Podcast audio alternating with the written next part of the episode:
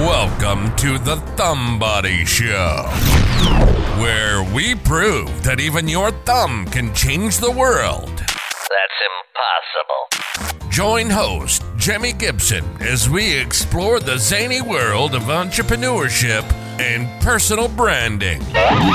We'll cover topics like storytelling, public speaking, writing your first book, content creation, and video. And occasionally, our host may even perform a few magic tricks for you. But don't worry, we're not all business. Oh no. Oh no. We like to have a little fun and embrace our inner weirdness. Are you ready to unleash your inner thumbtrepreneur? That's that's not even a word. Ready to make a difference in the world? This is the show for you. Join us on the Thumbody Show and let's spread the power of one of a kindness. What does that even mean? You're not a nobody. You're a somebody. You're a thumb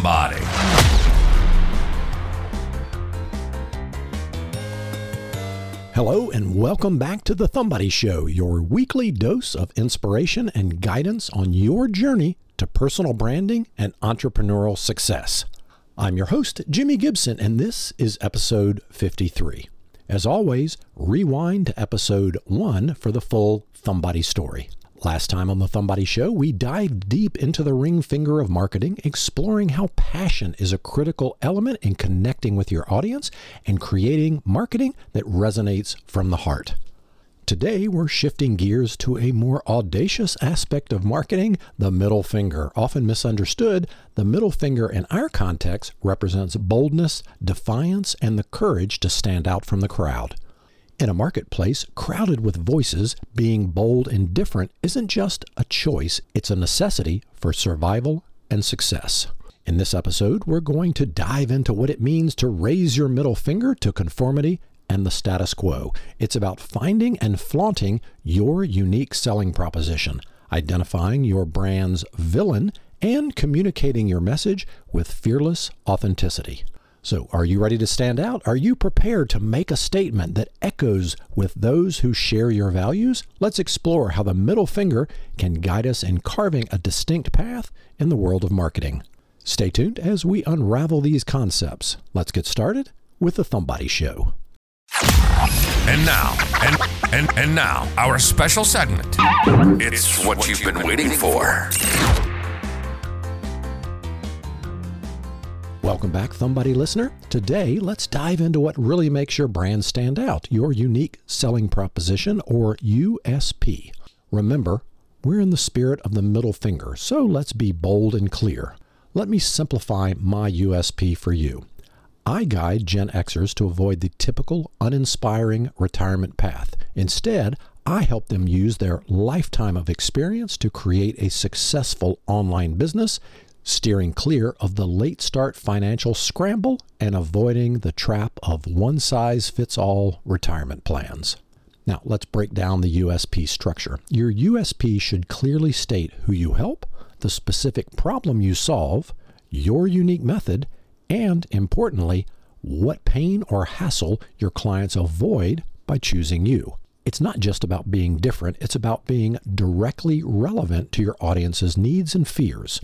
Now, we're going to revise my USP over this section, so hang in there with me. Think about what truly sets you apart, what unique angle or solution you can offer that no one else does. How does your service or product change your customer's life for the better? Your USP should boldly address these questions.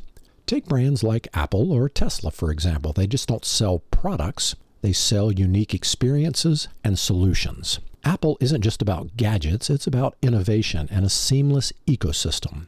Tesla is not just about selling cars, it's selling a vision of sustainable, advanced transportation. So, how do you craft your USP? Start by identifying the villain in your industry, the common problem or frustration that your customers face. Then position your brand as the hero that provides a unique and effective solution.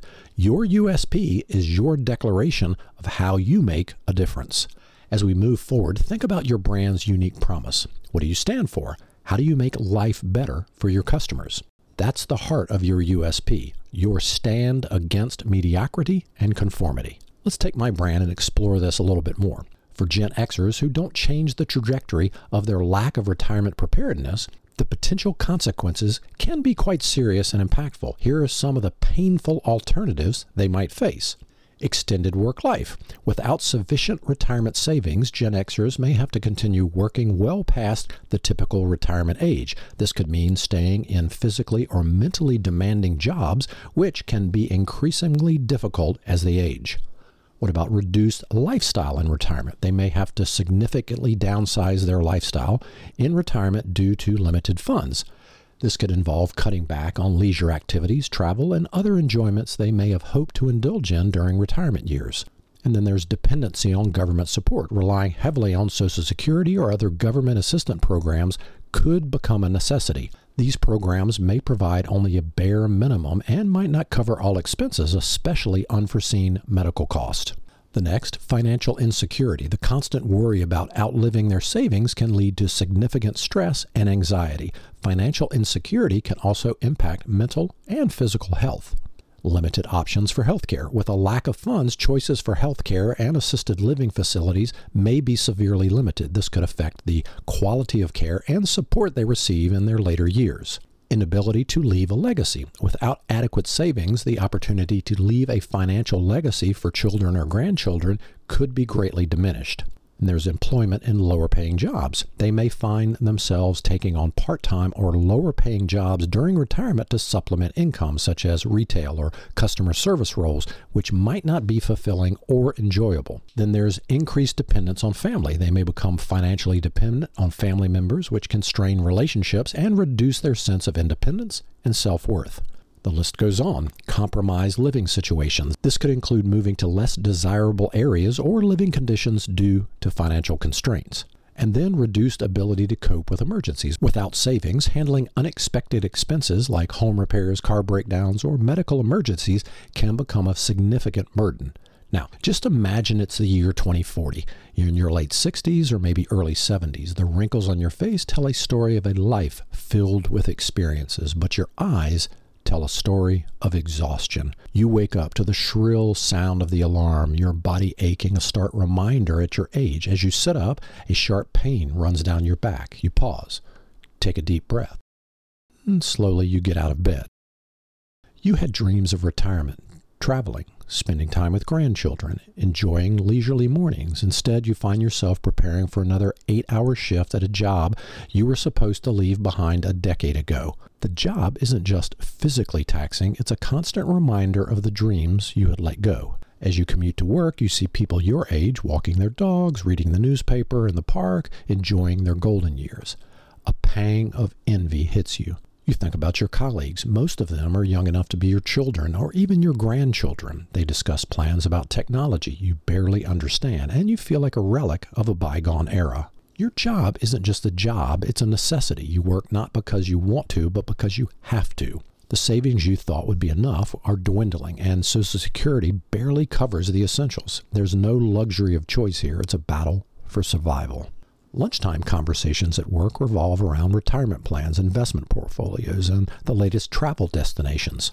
You smile and nod, but inside there's a sense of regret regret for not planning better, for not saving enough, for not taking those financial seminars seriously. After a long day at work, you return home, too tired to do much else. The hobbies you once enjoyed now sit in the corner gathering dust. Your body demands rest, but your mind is restless, plagued with what ifs. The golden years of life, which were supposed to be filled with relaxation and joy, are instead marked by endless work just to make ends meet.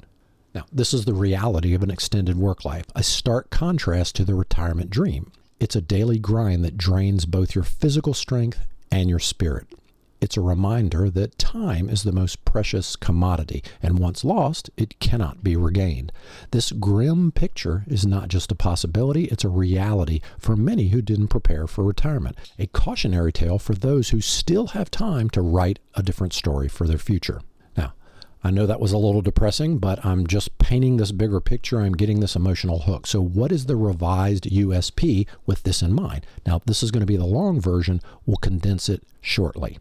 I help Gen Xers avoid the dread of working into old age by turning their expertise into a profitable online business. Instead of facing a future bagging groceries or struggling financially, I guide them in creating a rewarding semi retirement using the knowledge they've already gained. It's about making sure their later years are secure, enjoyable, and free from the fear of running out of money. Now, here's a framework that you can use to create your own USP. First, identify your target audience. Clearly define who you're helping. Think about their age, profession, interest, and special challenges they face. Two, pinpoint their main problem. What's the biggest challenge or fear your audience is facing? For example, for Gen Xers, it might be the fear of inadequate retirement savings like mine. Next, your unique solution. What's the unique approach or solution that you offer? There should be something distinct that sets you apart from others. Next, what is the outcome they can avoid? Highlight the negative scenario your audience can avoid by using your solution. This should tap into their fears or concerns. You heard this just a minute ago when I read that profile. And next, you must have an emotional appeal. Add an emotional element that resonates with your audience. This could be a sense of security, freedom, or achievement.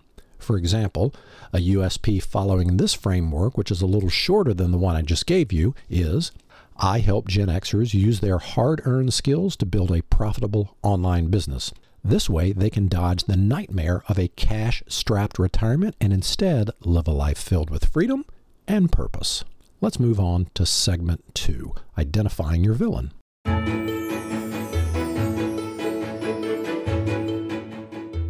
Right, segment two identifying your brand's villain. In this segment, let's dive into the fascinating concept of having a villain in your marketing story. The villain isn't just a person, but a problem, a mindset, or common issue that your brand boldly challenges. This is crucial because having a clear villain gives your marketing a sharper focus and a compelling narrative. Take the Thumbody brand as an example. Our villain isn't a person, but a widespread issue the financial unpreparedness that many Gen Xers face as they approach retirement. This villain embodies the anxiety, uncertainty, and lack of direction they may feel. By positioning ourselves against this villain, we make our stance clear. We are here to combat this issue, offering solutions and hope. Now, let's look at another example. Imagine a brand in the fitness industry. Their villain could be the sedentary lifestyle or the fad diets that lead people astray. By identifying this villain, they focus their message on promoting healthy, sustainable fitness habits. So, how do you find your brand's villain? Start by looking at the challenges your target audience faces. What common problems are they struggling with? What false beliefs or harmful practices are holding them back. Once you identify this, articulate it in your messaging. Let your audience know what you stand against, and more importantly, how your brand provides a solution. Remember, the villain in your marketing narrative helps you connect with your audience on a deeper level. It's not about creating conflict, but rallying against a common challenge, which in turn strengthens your brand's message and appeal. Before we wrap up this segment, let's do a quick but powerful exercise to help you identify your brand's villain. This exercise is going to give you clarity and focus in your marketing efforts. Step one, define your audience's main challenge. Think about your target audience. What is the primary challenge or problem they're facing? Write it down in simple terms. For instance, if you're targeting aspiring entrepreneurs, their main challenge might be overcoming the fear of starting a business. Step two, personify the problem. Now, give this challenge a persona. It could be a character, a mindset, or a societal trend. For example, you might personify the fear of starting a business as the paralysis of doubt. Step three, clarify your stance. Write a statement that clearly positions your brand against the villain. It should encapsulate how your brand or service provides a solution. For instance, our coaching program equips aspiring entrepreneurs to defeat the paralysis of doubt by providing actionable steps and confidence building strategies. Step four, reflect on your brand's role. Think about how your brand actively combats this villain. What specific aspects of your product or service work against it? Jot down these points. Now, by completing these exercises, you'll not only have a clearer vision of your marketing narrative, but also a compelling way to communicate your brand's purpose and value to your audience. Let's move on to segment three.